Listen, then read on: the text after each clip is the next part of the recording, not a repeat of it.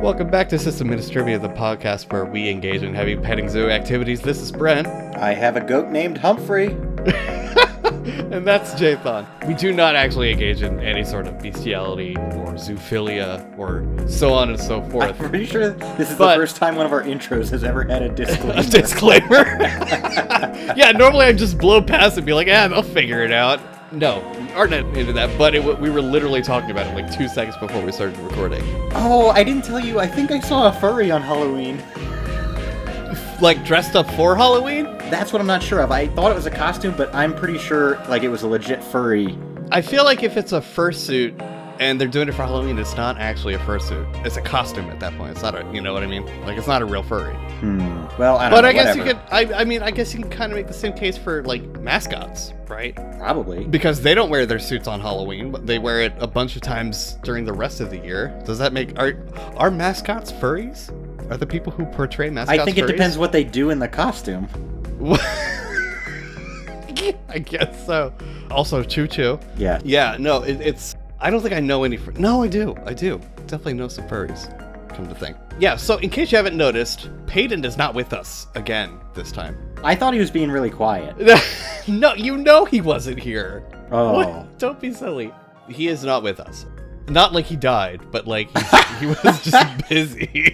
We regret to inform you that perhaps some people who used to be on the show are now no longer on the show because they have died. they're they're no longer with us. Humphrey no, the he's- goat is done for. Humphrey the goat. It's because I live on top of a mountain, apparently. Yeah, yeah. No, we'll we'll talk about that in a second. No, so Peyton is taking care of his newborn child, so he's doing his own thing, and that's totally cool. You know, children take a lot of time and energy, and sometimes you don't have time for the podcast, so that's totally understandable. This is I'm still getting like season zero vibes. Are you? No, because the audio's not bad enough. the, Also, the audio was pretty it's still bad. a consistent night and time, and Oh, true. It was. there's like, a lot hey, of you wanna reasons record why that tonight. season was not good. No, we had we had good topics though. Yeah, we did. the content was great. The delivery, the delivery was Yeah. not so the, in, in logistics and stuff. That was not so good. Oh man, that was back on our old site. Do you remember our old site? Yeah, the good old suck. And, No, that was uh, fucking terrible. Words are hard. I It just was- sneezed a lot. Good It'll for probably you. get cut out, but I sneezed and then I tried to talk and it didn't work. what sneezing rebooted your brain or something? yeah, it hit the front of my head too hard. That's true. You do. You are like every time you sneeze, you almost give yourself a concussion. I don't think that's true. It is. I don't It's- think it is. it's- Sneezing is very traumatic to the human human head. Wow. All right. Anyway, what are you drinking? Well, I just took a sip of chai, but I also have. Wait, Let's see if maybe I you're can- supposed to do topics first. Oh, that's right. Yeah. God, So- this really fucks us everything. It does. up when It does. we're It, not it throws with us off Aiden. so badly. Yeah. So yeah, we I think we have a good show tonight. We have uh, what? Well, of course you do, you pretentious dick. No, there are times when it's like filler and it's obvious that it's filler. I'm like, "Ugh, I have my doubts about this episode. You know, like I, I it's just it's a chore at that point. Like the Yum episode. no, yeah, it- well, it was half filler. I It would turned say. into a good episode. It turned into a, yeah, we'll put it that way. It- Yeah, I all was right, but not looking anyway. forward to it, but it turned out to be a good episode. good episode. No, this is I'm I'm stoked about this from the beginning. I think it, these are good topics. Oh, that makes one of us. I excuse you, sir. So we had a listener named Sasha comment on S3E15. I don't know if you knew this, but you can comment directly on our show notes. I have to approve them to publish them, but you can comment on them directly. Most of the time, if they warrant a reply, I will be the one to reply. Yeah, so we had a listener chime in, and they, I think they may have gotten a little bit confused as to what we were actually talking about in that episode, which, to be fair, it was, we were kind of all over the place in that episode, right? but they mentioned that they wanted to hear more about the differences between like groups group memberships and stuff like that versus controlling access with sudo or sudo rather i always say sudo it's it's technically I say sudo. pseudo too, but it's supposed to be sudo like s-u-do yeah, I get it. I know. but i you know what i'm just gonna call it moratorium now on this show we will always say sudo but Yeah. you will I don't know what understand Peyton it says, to be you will honest. understand it to be sudo how about that there you go. Okay. I like pseudo better anyways because it sounds like P S E U D O, which means you've got pseudo root. But it's not Yeah. just root. It's I mean you could pseudo to another user. I'm getting off topic. Anyways, so we'll be talking about different ways of privilege separation, not just via groups and pseudo, but a whole bunch of other things as well. Why you would want to do that, particularly how, different ways of how you can do that. And I think that's the topic we surprisingly haven't really gone too in depth. It's always at like the tip of our tongue when we talk about this kind of stuff, but it's we never Well, delve into it. We talk about it with regards to specific things. So, like, yes. yeah. S3E3, E which is called Ranting Lunatics, we talked about it a little bit with regards to Python applications. And there's been uh, at we least talked two about- other episodes. yeah, we talked about like I- SE I- Linux we'll- and shit like that. Yeah, we'll talk more about that when we get to that section. But for now, as you have dutifully reminded me, Jathan, what are you drinking? I am drinking Michter's American Unblended Whiskey. I have not Wonderful. had it before, but I've heard really good things. I finally found a bottle. It's pretty hard to find right now, at least Huh. here. It's okay. I was a little underwhelmed. I guess I was so excited because I heard so many good things, and then when I took a sip, I was like, eh, it's not bad. I'd buy it again. You'd buy that for a dollar. No, I'd buy it at normal price, what what is normal price, Jathan? like 40 bucks. Well, exactly. So you would buy it for a dollar. That's what the euphemism means. Like you would be willing to depart of a dollar for it, regardless of the true cost of the thing. Yes. Okay, there you go. That's there you go. All right, anyway, moving on. What are you drinking? I I'm drinking another oh, I really hope I'm pronouncing this right. Bronblasta? Brenblasta? It sounds like a character out of Mario. No, it's it, it does, doesn't it?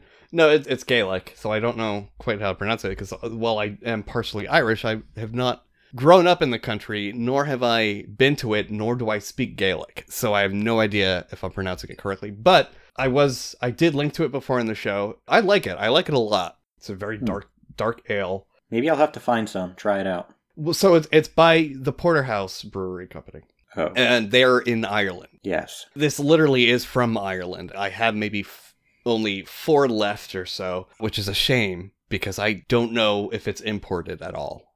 Well, I'll let you know if I find it. Okay, well that won't do me a lick of good because you're in Colorado, but That's correct, but I can talk to you about how good it is while I'm drinking. it. and you could either be sad or you could be happy for me. I could do that, or I could just ignore you.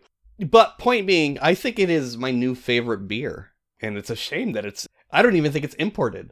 I'd have if someone out there knows, please hop on our IRC channel or whatever and let me know if it is imported anywhere on the East Coast because I, I love it. I, I think it's fantastic, and I'm proud of myself. You know, since it's a true Irish beer, it does have the ring pull off cap.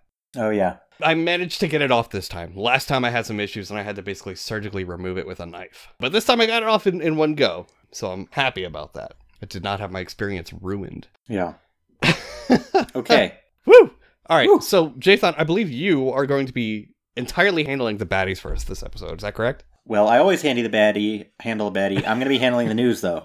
The, the news is what I meant. Yeah. Yeah. I haven't even started drinking yet. This is bad. Yes, this is bad. I'm also, like, fumbling over my words, so I don't know what's going on. Maybe we were just dumb this week. But anyway, It's a season change. couple of news items here. Do do do do do do whatever the fuck Caden does. Uh, number one, today we're recording Wednesday, November seventh. Yesterday, midterm elections. Mm Voting machine manual instructed election officials to use weak passwords. hmm. Mm An election security expert who's done risk assessments in several states since 2016 recently found a reference manual that appears to have been created by one of the vendors for county election officials, and it lists critical usernames and passwords for the tabulation systems. The passwords, including a system administrator and root password, are trivial and easy to crack. hmm. Lovely. One is derived from the vendor's name itself. Although the document indicates that customers will be prompted periodically to change it, it instructs them to reuse passwords in some cases and potentially use weak passwords. If Does you Does it give the name of the contractor? Because I feel like that's Matt Blaze. Because he does nothing but bitch and moan about voting yeah, um, these days. his name does not appear in the article. Okay, well, that doesn't that's- mean it's it's him or not. right. Can't confirm or deny. Cannot. But- oh, oh, Harry Hursty, Oh, that's not a name I'm familiar with. founder but- of Nordic Innovation Labs and a longtime election security expert. Yeah, doesn't ring a bell. I'm sure in any my- case, our InfoSec friends. Why is this Listening. newsworthy? Primarily because elections are a big deal. Yesterday were midterms, and if you're writing fucking documentation, Mm-hmm. help your users make good choices. Yeah, I can get behind that. Encourage them to, and not just encourage, force them to make a strong password. Yeah. Goddamn. Yeah, what I can't figure out is like, yeah, I understand these things have, are like mid, like limited resources, right? It really is not hard to measure the strength of a password with a really small well, library. There's lots of libraries that already do it, so you don't have Right. to write one. Yeah, so I'm saying, and they're small, right? There's Yes. plenty of room on them on There's these embedded probably- devices. Yeah. But further, you should really make these devices inoperable until the password passes that security check. Now, that's a double edged sword, though, right? Because what is someone who made a complex password but can't remember it gonna do? There should be a way to reset it, but the vendor might have to get involved or something. No, no, no, no, no, no. You, yeah, no, absolutely. You should be able to reset it on premise and stuff, whether you need to call it in or not. But what is a person? They just set the average Joe. They just set a password that matches the complexity requirements, but it's stronger than what they would normally do. They just did that on a device because it won't work unless they make it a certain amount of secure. Oh, they're What are probably they going to gonna write do? it down Absolutely or email it to themselves or some shit. right, and that's a terrible idea. So yeah, okay. I I, get it. understand why they don't do that, but Yeah, but it's it, yeah, it goes both ways, right? They're both it goes both they're ways. both bad. it's a hard question to answer. Yes, and we've talked about that before for sure. Absolutely. Okay, so number two, Iron App Crypto. I don't know if you've heard of it, but Mm-mm. is frequently touted by Edward Snowden as being better than PGP in terms of its encryption. Uh, it's for sending messages on mobile devices. It only does text, no images, none of that bullshit, no bells and whistles. Well, Well. fun fact somewhere in the Netherlands, they basically were able to decrypt more than 258,000 messages using the app. The app itself is not free. You pay quite a bit to use it, so that's a bummer. Jathan, remind me how many, uh, how much content has been forcibly decrypted through brute force, whatever, with PGP? To my knowledge, none. Well, there you go. I Unless would you agree do with something you. stupid like tie Like- your PGP key to your Face ID and use your iPhone or something. Or use a weak password, right? But you can say that about everything. There's not a flaw in PGP itself. right, right. The and it's closest thing also we've free. seen is the vulnerability that was specific to email, and it had to do with email clients publishing like PGP. it was it was keys like or the something. length of contents from yeah. Yeah. yeah yeah. I don't know. It was a constricted set of requirements. Yes.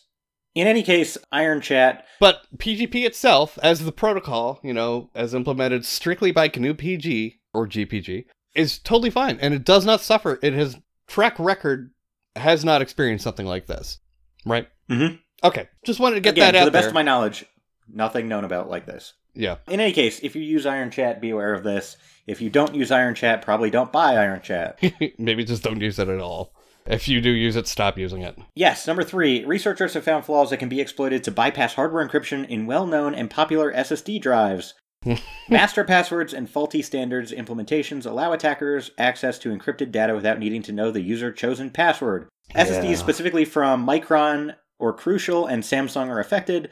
Crucial and Basically, Samsung, especially. it's are hardware big level names. encryption via a local built in chip separate from the main Mhm. CPU. Some of them have a factory set master password that bypasses the user set password, and other SSDs store the encryption key on the drive itself from where it can be retrieved. Uh, The issue gets worse on Windows, where BitLocker defers software level encryption to hardware encryption capable SSDs. Yep. So, even if you don't choose to necessarily do that, Windows does it for you. Yep. There is a link to the research paper in the Slashdot article that we'll post. Read more about it, especially if you use I Windows. might not. Usually, in these cases, I just link directly to the source. I don't even. Okay, bother well, looking then at we'll Slashdot. link to the But research You, paper. you will be able to get to that paper. It's Yeah. probably not in English.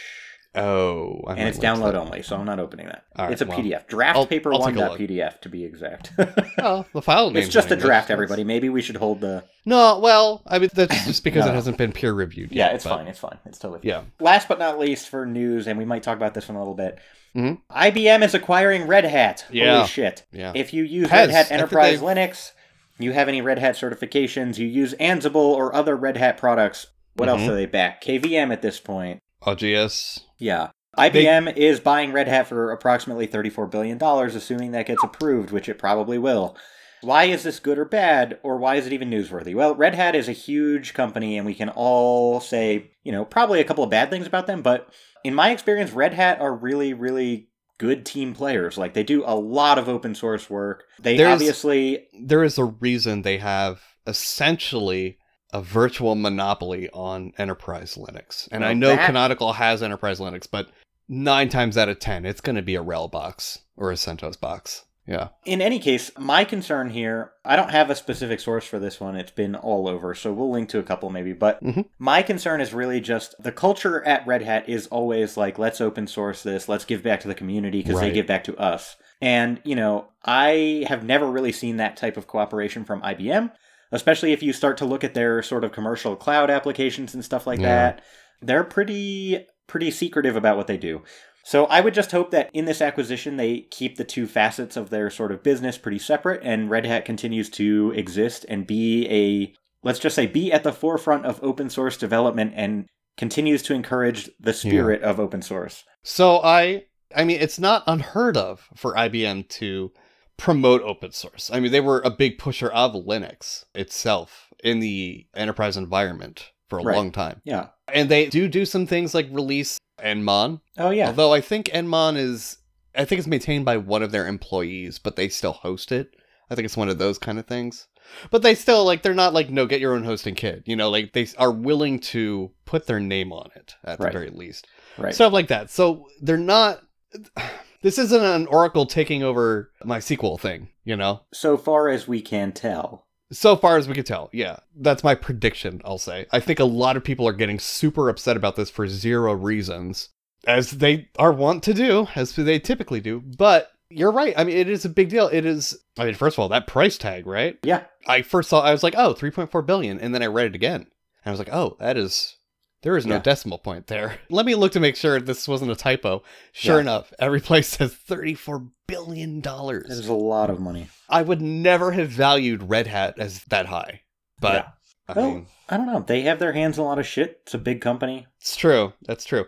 I don't know. I personally am not too worried because for the you know even if they do lessen their support for open source, the previous code has still been open source and it can't be revoked. You know, like once you release something in open source, that's it. That's it's done. You Yeah, know, right. once you publish it under an open source license and someone grabs it, you cannot demand, hey, you need to delete that. I'm re-licensed. You can't do that with open source. You know, Right, right, right. Makes sense. I mean, functionally, I don't know how you would even, I don't know how you would do that legally. But, anyways, so even if they move away from that, I'm not too worried about it because, as I said, like you can always fork these projects. And my prediction is since they are already heavily entrenched in the enterprise environment, something better would even come along, like MySQL versus Maria, right? Right. MariaDB is awesome. Yeah. It's awesome. And it's a drop in replacement for MySQL.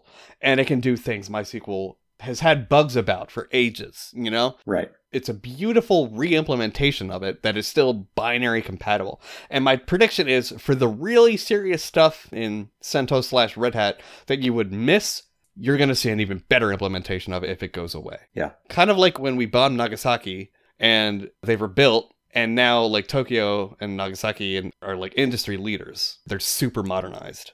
Did you know that? Like, that's one of the going theories as to why Japan is so modernized in terms of technology is because they were they basically had to start all over and they got a ton of assistance to do it. No. I'm not saying it's good that we bombed them, but I'm saying like as a result of a bad thing, you got a very good thing.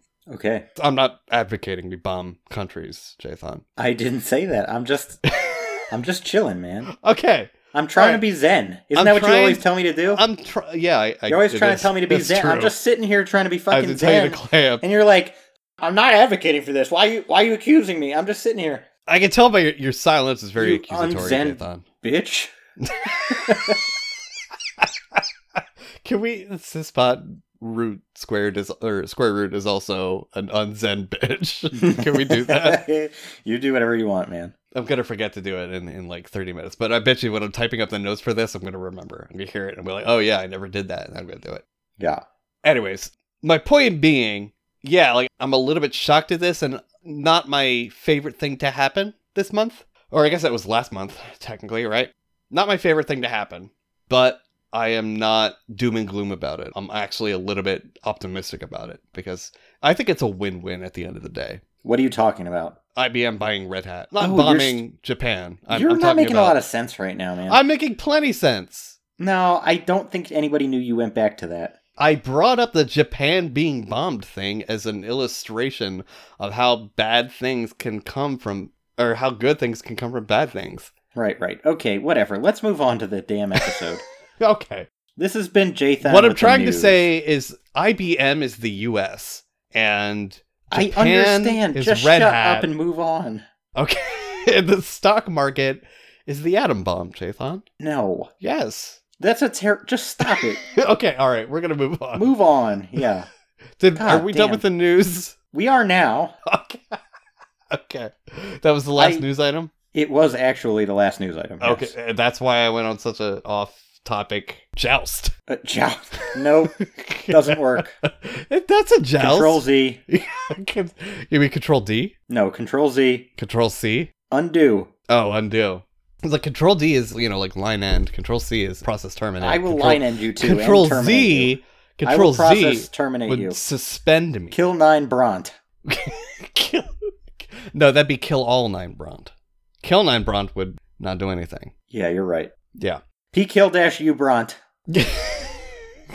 Got him. well, wha- wait. Am I a process or a user? I refuse to comment Yeah, on okay. the state of your being. Oh, okay. Do you want to talk about privilege separation, Yes, Or do you please. wanna Let's talk- move on to that. And or let's do you not. want to talk more about the economic developments of Japan post bombing? no, we're done with that. we, we're done with that. Yeah. Look, all I'm saying is if a country gets Shut up. bombed, okay. So last episode, fine. we had talked very briefly about Docker, Mm-hmm. or, or Mm-mm, not mm-mm. not last episode. The S three E fifteen. S3E15. Yeah, yes. sorry.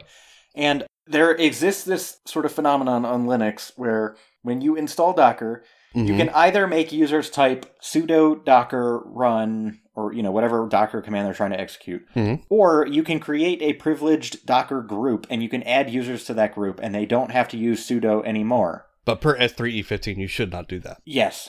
Don't Yeah. do that. You can and should not You- do that. Yeah, right. So Sasha, I'm assuming I'm saying that correctly because Brent says that I am.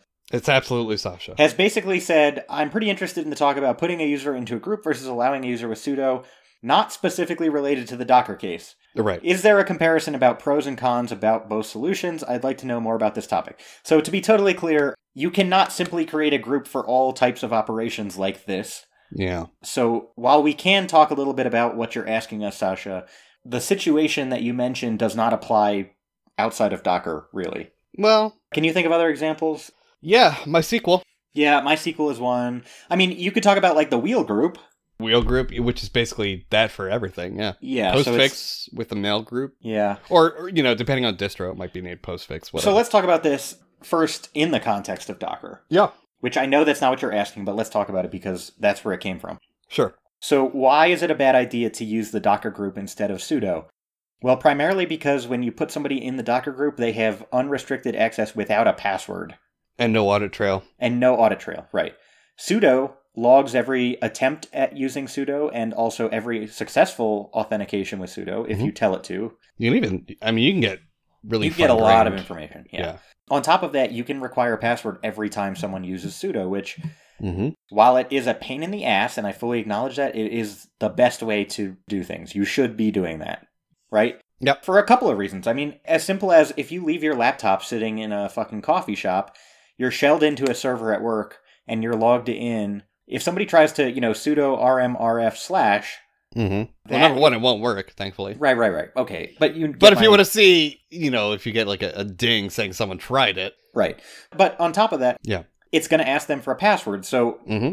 yes, they still have access to your system because you left your laptop out like a dumbass, but they cannot run commands, even Docker, right? Because you're not in the Docker group, Right. without knowing your password. And also, it's pretty common to just give sort of unrequited access. I don't know if I'm using that word correctly unrequited, no, you're not. with sudo and just say you can run any command with sudo for this user. That is great because it's convenient, but really you should only be giving users access to the commands that they actually need to run as a privileged user with sudo.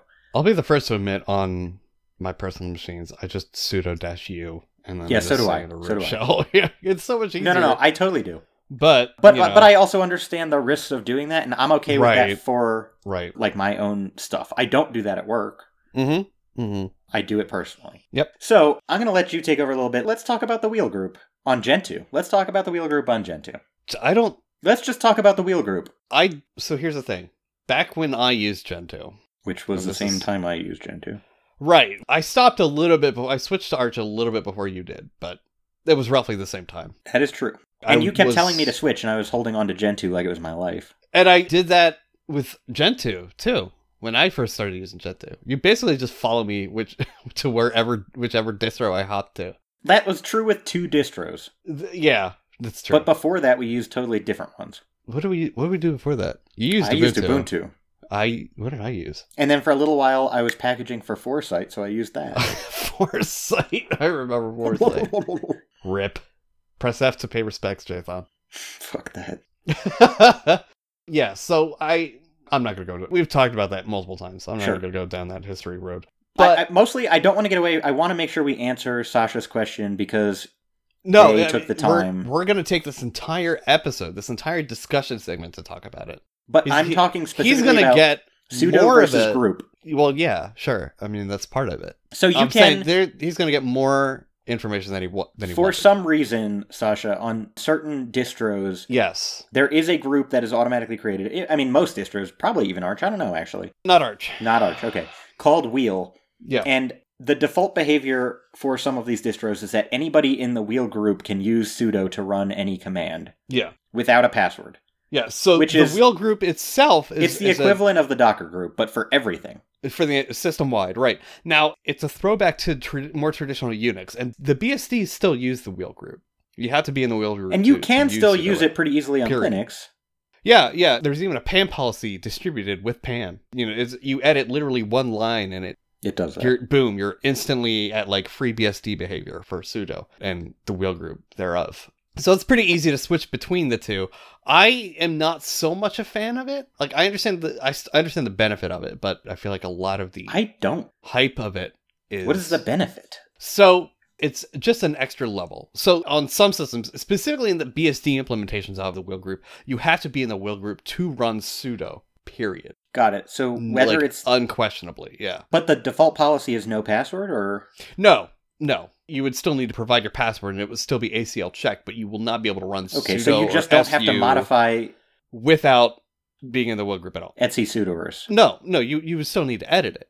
I'm saying as an added check, you know, you would have to be in that group. Okay, kind of like you know how in like SSL, allow groups for or- SSH. yeah, exactly, exactly. That's exactly what I was about to say in SSH. There's allow groups. It, like the authentication is totally separate from that directive. You know. Yeah. So it's, which I it's like use, that. by the way. I know you It- don't. should. It's a no. I, I do. It's a good habit to get into for sure. Yeah. I do. I do use it now, and I believe I set it up. Mm-mm. Oh, I don't for SSH secure. Because Mm-mm. I, I manually do that now. Mhm. But if you Oh, made that right, change, because I would, it, it welcome it's it. yeah, it's in there. It's just commented out. maybe it should be a flag. Yeah, maybe I'll make it a flag. Yeah. That's a good call. So I'll do that in the future. So, anyways, all that to say, with the wheel group, 99% of the time, it's not going to be relevant to the enterprise Linux environment. RHEL does not, and you know, by extension, CentOS does not use the wheel group. I believe Debian does not as well. By and those default, are going to be it doesn't. yeah, by default. And those are going to be your two key enterprise Linux distributions. I mean, there's also SUSE, and I can't speak to that. And which is that's why I wish I Peyton was here with us tonight because he would know. He his company uses SUSE, but I haven't touched it in a while, so I Yeah. don't know. I'll spin up a VM for the show notes, so I'll put it in the errata if it does or does not make use of the wheel group mechanism. But to my knowledge, it also does not. So usually, like yeah, nine times out of ten, the chances, unless you're using Linux as a personal machine, as a like some kind of hobby distro or hardened distro, you're not going to be using the wheel mechanism. Right. But it is an option now. And again, like that's very Linux centric of us to say, but whatever. We're talking Linux here, anyways. So I want to talk. I really want to spend an entire episode on sudo, but we're not going to do that tonight. I we think should. we might have. No, we're not. We're only we're No, only I think 33 we minutes. might have done it. Oh, no, I looked. Oh. I searched. We did not do an entire episode on pseudo. It, it definitely warrants one. We've mentioned, like, we've linked to talks about it here and there, but it definitely warrants a, a whole episode. It's a very flexible, impressive piece of software. But I'm going to put pseudo aside a sec and go back to the groups. I'm done with wheel group because it's it's really not relevant to most implementations for Linux in the business realm. We're talking about groups in terms of giving certain users access to certain resources based on using the system permissions, right? That's ultimately what the group mechanism is for, right? Yeah. Okay. In this case, I mean, yeah, we're not going to talk about like things like SUID and SGID and stuff like that either, but for this discussion, groups is a way of monkey I would uh, almost say monkey patching your system permissions to allow a user to do something. If you're too lazy to set up sudo to do it properly, you use groups. Now, what does this look like, right? This normally looks like a regular user, say, being in the MySQL group. And this would allow them to run, for instance, MySQL check, right? Yes. In which case they wouldn't. Or is MySQL? No, not MySQL check. That's the one that, that uses direct database access. What's the one that goes against the files of the my my? Is that my ISAM check? Is that what I'm thinking of? Uh, I don't know. There's one that operates against the literal files of the database versus the database and tables data. I think it's my ISAM check I'm thinking of. Anyways, they would be able to run analysis and backup and such files for MySQL, the raw table files. Now, this also means they would typically have write access because they're in the MySQL group to these files. So that'd be a bad thing.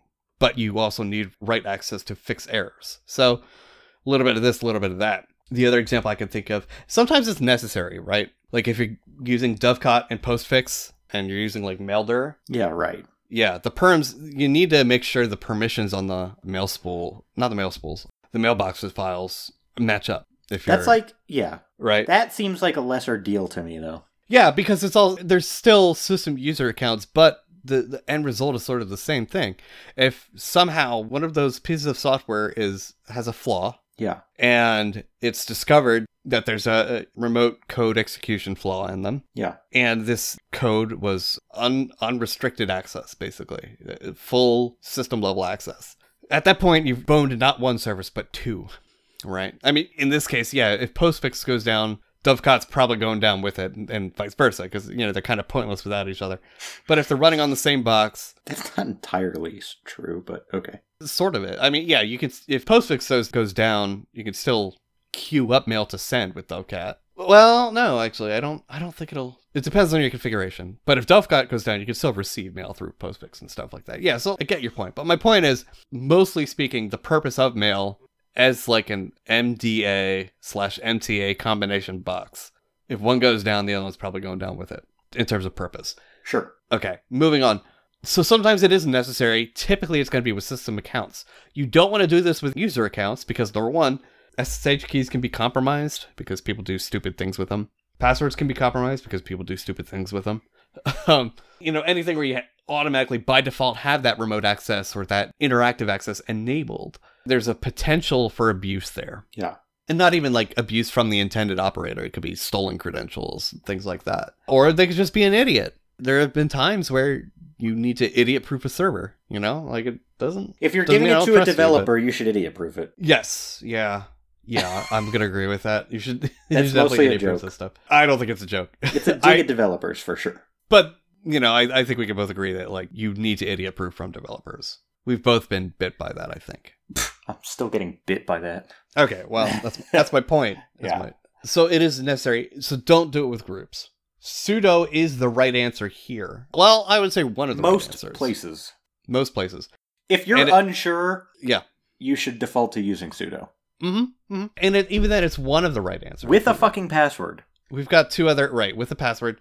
And did you know sudo has inbuilt groups in that you can add add users to like role based groups, Mm-hmm. or you can apply sudo to groups. Like the to configuration little- is extremely flexible. Super flexible, which is why I want to spend an entire episode on it so we can really break down and cover. I think we should do an episode the and cool also things. talk about. We should put together like a few sample configurations of some like do that. acceptable configurations that enable certain situations to work well.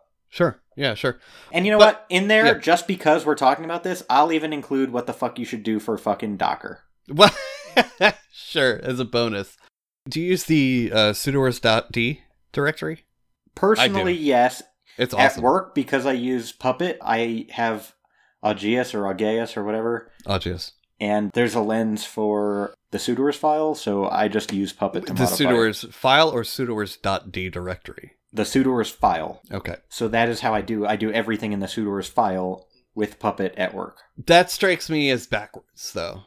You I don't need to use understand, LGS for it, right? Because you can just add and remove files. but it's much Mm, yeah. easier to just use Augeas because there's already functionality to do that. How is. Yeah, but y- you're already doing it in Puppet. You just add or remove a templated file. Right, but then I have to create I the see that template, as- whereas the No, Augeas that's- bits that's are like already five there. Is Lines. my point. It's like five lines. I'm gonna kill you. Dathan. Shut up. Whatever. Five lines for a robust pseudoers file, I should say. Okay. For a, ro- okay. a robust pseudoers. Somebody put a fucking Point sock in being- his mouth. Oh my god. no, no, no. Point He's being, never Su- shuts no, no, the no, no, no, fuck no. up. Shut, I'm, I'm, I'm shutting up now. Pseudo is awesome. is my point. It I'm is. shutting up now. it lets Keeps you talking. do. Shut up. It's it's awesome though. It lets you. It's very flexible. It lets you implement this sort of. If you're lazy, it'll work for that too. You need to spend like 15 minutes getting your group roles set up, and then after that, you just add them to a group, and it's still handled through pseudo, which is the ideal way to do it. Ideally, you should be doing more fine grained stuff like per user, but whatever. You know, there's a lot of things to be said about pseudo, which is why I don't want to get too much into it Okay. because there are a lot of other things you can do for privilege separation, Jathan. Yeah. Are you gonna ask me like what? Oh. Oh. Like what? Well, I'm glad you asked. so, primarily virtual environments, which is well, no, I wouldn't say primarily. Th- that is another thing, as you mentioned in S3E3. That is another way of doing this. Now, it is software specific. Python, obviously, because that's what we spent the entire episode talking about, does implement it. Can Ruby. implement it. can implement it. Yeah, that's thank you for that distinction. That is true. Can implement it. Ruby has a version. There's I found this the other day for you. What was it? Ruby version manager? No. No, RVM. it was like oh RVM. Yeah, yeah, yeah. yeah, Maybe yeah, it was. Ruby version manager. RVM. It, basically the same thing as virtual env, but for Ruby or venv, I should say, since Python implemented standard lib now. So it's basically the same thing, but for Ruby slash Ruby on Rails. I would imagine other parsed languages have the same thing. Go obviously doesn't. C obviously doesn't. But, you know, that's just a risk you have to take, I guess, with that. But that depends a lot on developer knowledge rather than the admin's knowledge, you know? Like, Yeah, that's the I would of the agree with developer to that. segregate. Yeah. So well, and maybe in any case, it should be both, right? Developers should be Mm. developing things in a way that it is most secure or as secure as it can be. security is something they're thinking about. Yeah. Yes. And as an admin, when you're deploying any fucking program, code, web application, blah, blah, whatever the fuck bullshit. You need to account for You the should- fact that you maybe should the do as developer much- did not think about security. eh, yeah, you should do as much privilege escalation, Yes. As prevention, feasible. checking, blah, blah, also bullshit that you can. Yeah, exactly. I would agree with that. I'm pretty good at making sentences right now. sure. That is what I would say if one were to ask. Yeah, so this is basically, I guess we can define this as sandboxing, right? Sandboxing is good, Yeah. which does not mean stick your fucking web application in a container, by the way. Right, that's not quite sandboxing. But I- it's, you know, j- a certain form of jailing, but without actually talking about jails. My favorite method, and I know this is what got us arguing on S3E3 in the first place, is VMs. I prefer VMs because there's, it is much, much, much, much, much harder for any sort of escalation to escape, escape rather, beyond the bounds of that VM. Well, you you are literally not at the disposition of the fucking kernel. Mm-hmm. You're at the disposition of the kernel, and then on top of that, the hypervisor. Mm-hmm. So Hypervisor, yeah, and you can even place additional constraints on the hypervisor from the host. yeah, So you've got multiple levels of protection there. You've got like the app security. You can even run that pseudo permissions inside the VM. You've got I it's very understand flexible. why people do the container Yeah. thing. I don't, just so we're clear. But somebody, if anyone ever says containers are as secure as a VM, they're fucking lying. They're not. They're absolutely not. They're I think just we. not. I think we probably you and talked I, about this. as much as you and I disagree, we both agree on that. Yeah, It's- the only reason I like containers is for distributing software. And that's Right. because I work with a bunch of fucking scientists. right.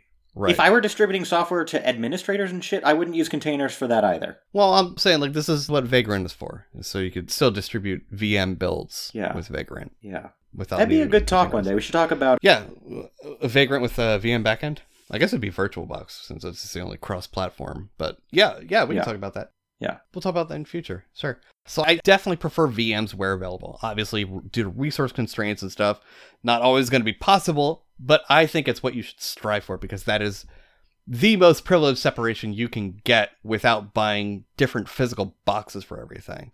Yeah. And we're going to talk about that in just a second after I bring up CH roots and jails again. Oh.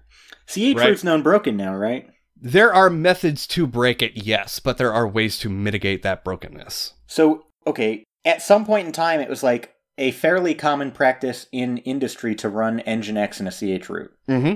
Are Mhm. people still doing that? You can. I don't think you would really benefit much from it since it drops privileges now. Yeah. Was that not the default behavior previously? Not in very early versions, it wasn't. Uh huh. And I think that's because it's probably easier to switch root inside Nginx than it is to drop privileges. Drop pri- privileges is a very painful thing. You can do it easily. Even in Python, switch like ch rooting is a lot easier within Python even I see. than it is dropping privileges. It's doable, but it's much more complex to do. yeah. Okay. Small aside. Whatever you were going to say. Ch roots and something else. Jails, Ah, BSD yeah. jails. Okay. Yeah. They're Well- essentially the same thing. The difference is the BSD jails can be different. I don't want to put this. Different C implementations, different binary compats, I guess. Yeah, yeah. We'll we'll phrase it like that. Different bin compats. So, like for instance, BSD jails can run Linux binaries. Uh, they can run Solaris binaries. I think. Huh. I don't think I knew that. Yeah, yeah. So that's why you don't see a lot of like FreeBSD users whining that so much stuff is Linux only is because they just run to jail for it. I still think it's hilarious that they have to. Sucks to be you guys, but you know, my point is it's something they do. There is support for this same kind of binary compatibility in the Linux kernel too. It's just disabled because nobody's written stubs for it because we have all the we really have all the native software we need, you know like if it's written for FreeBSD, it's it's probably written for Linux too natively. So we don't really need it. Is my point. But it, there are references for it in the Linux kernel, sure. But yeah, so BSD has. I mean, you can do BSD ch roots too, but then it would have to be another BSD installation. You know what I mean? Because it's sharing the kernel at that point. It's not relying on on a compatibility layer. Does that Yeah. make sense? Yeah. Okay. And for the, w- I guess for the Windows users, we have what WSL, the Windows subsystem for Linux. Yeah. I don't know anything about it, so I've, I I mean- I've used it like once. I haven't. So there's that. There's, I guess you could kind. No, I don't want to say Sigwin because it's more more or less an interoper interoperability layer. It's not a segregation layer. So, but I think I think WSL runs separate from the regular system resources. Yeah, I- Windows. I don't know. It's I would say Windows is not as geared towards privilege separation as Linux is. You know Probably not. there are w- i'm sure there are ways to harden it but i hesitate to say that the full benefits are there and windows definitely can't do jails like bsd can and it definitely can't do ch roots at all you can't run a windows installation inside windows you know Is that true? natively yeah Well, you can run a you can't make VM. 'em- you can but you can't make them share the host kernel you know Got it. so you can't, and it would need to be like a full system. With CH roots, you can just drop in, provide only the necessary libraries, boom, done. You know, you, they could be very small things. In fact, the smaller and the more slim you keep a CH root, the more recommended it is. It literally only needs the libraries that are dependent upon the app that you're running in that CH root, you know? Yeah. So, so it's something to think about. Uh, To my knowledge, there is no way of doing that in Windows. You can't run like a micro Windows inside Windows sharing the same host kernel. What would the closest minimal Windows? I would say Windows PE would be the closest, you know, but that's an entirely different thing. So I Sure. don't know. I don't know. Yeah, Windows admins, if you know of a way to do this, to like fully sandbox a separate Windows library installation inside Windows, let me know. I guess that'd be what, like running wine inside Windows, right? I guess Technically, that's what wine is. Wine is technically a compatibility it's not an emulator. ch. It's not an emulator. It's technically a compatibility ch root under Linux for Windows. That's kind of how it works. It has its own root file system that it sees, right? Which is dot wine slash drive underscore c or whatever mm-hmm. and it runs its own configuration engine, its own sort of registry, basically. You know, it runs all these things. I would say it's closer to a BSD jail. It's like a, a BSD, it's like a Windows BSD jail in Linux, is what Wine is. So if you need a model for that, that's sort of how that operates. Anyways, I don't know why I brought that up. That has nothing to do with privilege separation. That has more to do with compatibility. Well, you were than talking about anything. CH roots and then yeah, no, I, I know how compatibility I because jail. I know how I got here. I just regret that I got here. so I think I think we can close this out God with our, damn it! our I'm at two- the bar again. Yeah, seriously. I know how I got here, but I don't really think I should be here. but I, since I'm here, I'll have a drink. don't have to go home, but I can't stay here. So we I would say we have two more main topics about this. The decentralization slash distribution for separation. Yeah. So what we should really sort of break off and say here a little bit is, Well, we spent we If- spent entire episodes on, on that last one. yeah, so right. I'm not, if yeah. if privilege separation is unsuccessful, Mm-hmm. at least on a given system, Sure. at least by having a distributed environment where you have your MySQL server on hardware A and your web server on hardware B right. and your proxy on hardware C or whatever, that is another form of privilege separation by way of if somebody gains access to your proxy, they don't inherently have shell access on your web server and such. mm-hmm. So I mean, you need to be a little bit careful because, like, if they get access to your web server box, they can grab the MySQL credentials and then, you know, escalate to that MySQL box. But the only thing they'll have access to, if you set things up right, is MySQL. Now, there have been, you know, there was one exploit for MySQL, I think maybe a year ago, where you could get root shell access, or at least access with MySQL level privileges by just running a, a certain command if you had like a one single directive enabled in your config in your MySQL config. So like there are cases where like you don't even want them to have access to MySQL for instance, but you still have segregated they don't have root access to the MySQL box. You know, the most they're probably going to get at that point is root access to the web server box if anything at all beyond that web server user. You know what I mean? right. Yeah. Yeah. So like, yeah, maybe they'll deface your website, whatever, just restore it from backup done. I mean close the hole, obviously, too, but you know what I'm getting back in the same way. But yeah, exactly. So the hardware privilege separation slash segregation is probably the ultimate way of doing this. I mean, because you you can't like it, you you have a lot more flexibility at that level with every lail lever. Wow, with every level up of of Uh, degree of separation, I guess, you have more flexibility as to the levels of controls you can implement. Like you can VLAN or straight up ne- like hardware isolate different machines if it's like a hardware privilege separation kind of a thing. You know, you have a lot more options at the hardware level. You can implement hardware uh, switching, firewalling, stuff like that that don't rely on the host itself or perhaps software that would be prone to bugs or ACL policy that may be re- uh, written poorly. You've got a lot more options the higher up you go. As is true of, say, a VM versus a CH root or a container, right? Yeah. Yeah, exactly. Did you have anything else to talk about for this decentralization distribution or for this topic in general? No, I'm pretty happy with this discussion. I think we talked Okay. about some pretty good Yeah. shit. We we definitely need to go much more in depth on pseudo at some point. yeah. Now, to close it out, I did briefly want to mention there are really cool things to sort of virtually do this, such as software controls. Software controls like SE Linux and AppArmor. I am not going to spend as much time on these because we spend entire episodes talking about them. If you want to hear more about SE Linux, you can listen to S1E6. That's season one, episode six. I'll, we'll link to it in the show notes. And for App Armor, that is season two, episode six. Oh, when did we talk about um Yeah. GR security? Oh yeah, I didn't even think about that. Yeah, that's that's the a kernel level of hardware security, uh, not hardware security, kernel level of privilege separation.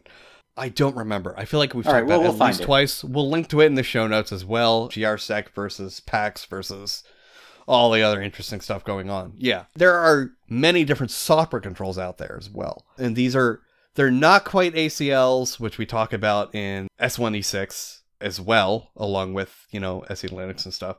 They're not quite permissions and groups. They're not quite pseudo. They're definitely below the level of VMs and jails and CH roots and stuff. Or I guess technically above some CH root share kernels, but you know, they're a different type of implementing these sort of protections because they don't rely on can you do this, yes or no. It's not role based. It is based on the operation. What Yeah. what are you trying to do? And is that allowed for this context? You know, it's a, it's a contextual kind of thing. It's much more robust. Between pseudo and SE Linux slash app armor, I think you'd have a fairly impenetrable box. Impenetrable. Yeah. I, I hesitate to say perfectly secure because it doesn't exist, but you're going to make it extremely difficult for everyone, including TLAs. Yeah. To get in. If you implement just those two things, SE Linux and sudo, proper sudo setups. Wow. Yeah. I we think need that's to hurry it for up. the I'm topic. getting hungry and I really think I'd like to make some macaroni and cheese, man. I, and I'm getting sweaty. What? I, Uh, and, That's- and you you know what you need to do. You, you baddie. need to well That, but also after we end the episode, you remember what you have to do? You have to talk to the thing about. You have to talk to the Ugh. guy about the thing Can I eat? on the thing. No, no. You're I- not my there's real dad. If you can, well, you don't know that. If you can finish eating before the remind the Sysbot reminder, He reminded Then us sure. during this. he did. Yeah. It's only ten twenty. I also tweeted about it from the podcast account. oh, lovely. All right. Well, I guess I'll add a new reminder.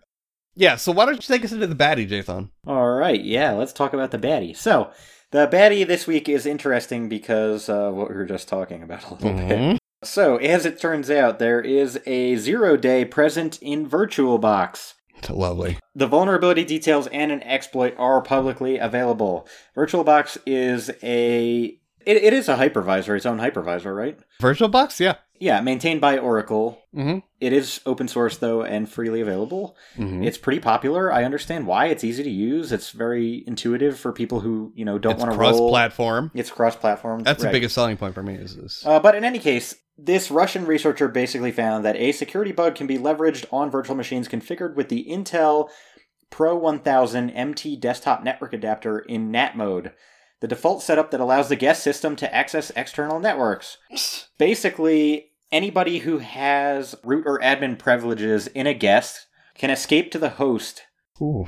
in a way that can, they can leverage existing attacks to basically gain access to it.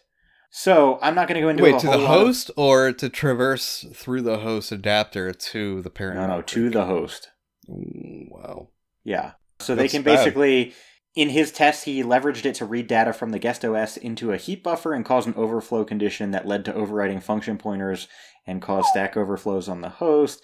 As we know, this could potentially lead to privilege escalation and Mhm. execution of arbitrary commands and shit like that. Yep. There's basically two conditions that have to be met to do this, but they're both pretty easy to attain given the right circumstances.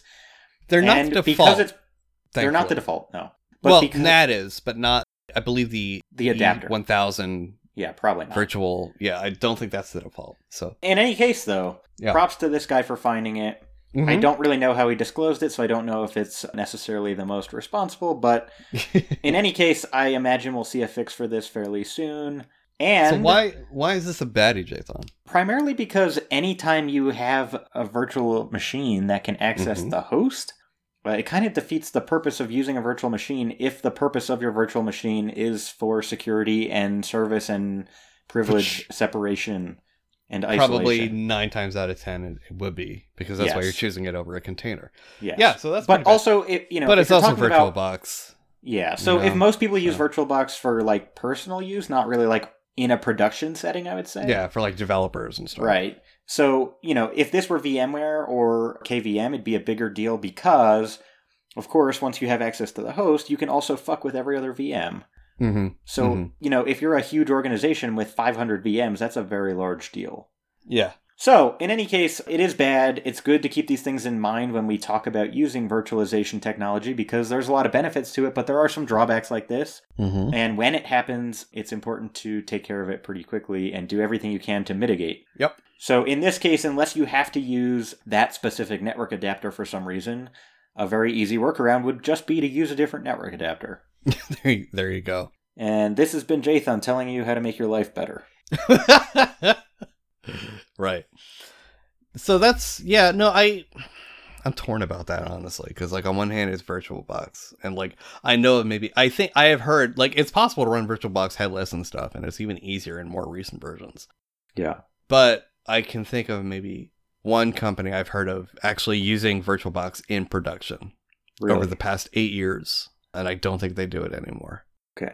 So I, you know, obviously there's a limited scope to this baddie, but it's bad news bears. Bad news bears. the whole point in- you're running a VM, like I know a lot of security research researchers run VMs, right? For their for their Yeah. malware analysis. Uh-huh. So this is probably maybe don't use VirtualBox. yeah. I have to imagine if you're a well, maybe I don't know. Yeah. Do you think that security researchers are really using VirtualBox? Some. I Hmm. mean, they don't. I would say most of them use consumer level VMware for Yeah. their research, Okay. but I would not be surprised at all if VirtualBox was in the mix at a non negligent amount. Negligent? Not negligent. What's the word I'm looking for? Nominal. non, non, non. Non nominal. You're trying to say that people use it. At a significant amount, yes. Yeah. Okay. Yeah, so it's definitely there, I think. Because, like I said, it's the only hypervisor, full hypervisor that is cross platform. Right. Uh, well, I mean, there's VMware, but fuck VMware. You know, like VMware Player, I think is the free one, right? I don't even know, man. I don't. yeah, there's I there's a avoid free that version, shit like the plague. So and it, well, exactly, it's it's a mess. It's terrible. So most people go with VirtualBox, I think, for and it's cross-platform, so it's good for the developers. I use it as a backend for uh, vagrant. for work yeah for vagrant exactly but i don't have this set up you know i don't i don't use the the e1000 adapter Apparently now you can, depending what you're doing with vagrant, of course, but you can just use LXC as a backend. yeah no you've always been able to do that problem is it's not cross platform Oh, right. lxc is literally linux containers yeah. so like Yeah, i've got people right. running mac os and windows and i it can't depends what your goal for using Vagrant exactly is. Yes. exactly yeah Forgive my ignorance, friends. well you recognized your error and you corrected it Yes, That's- I have found the error in my ways. I've taken steps to correct my actions. I will never make that mistake again, and I do it for the fucking fans. right That's it. So I think that's that's been sysadmin trivia. I'm Brent, I'm Jonathan. and Palin hasn't been with us. Good night. See you around.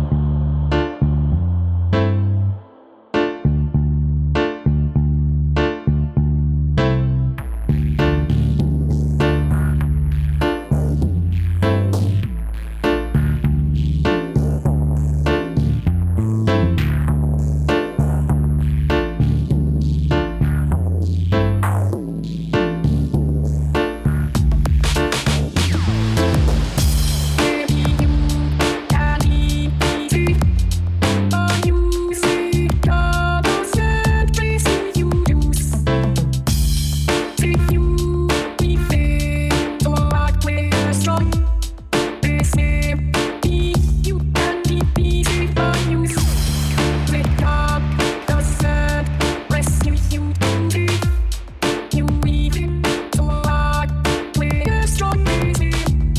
Be you can be be saved by us. Let God doesn't rescue you. We feel like we're strong as a being. Can we be saved by you? Let God doesn't rescue you. Do save you. Be feel like we're strong as a being. Can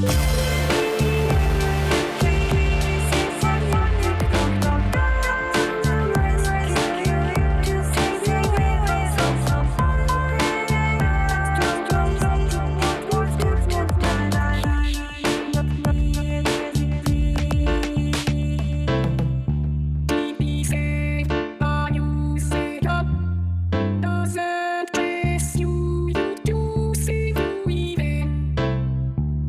Talk with us, strong as we you.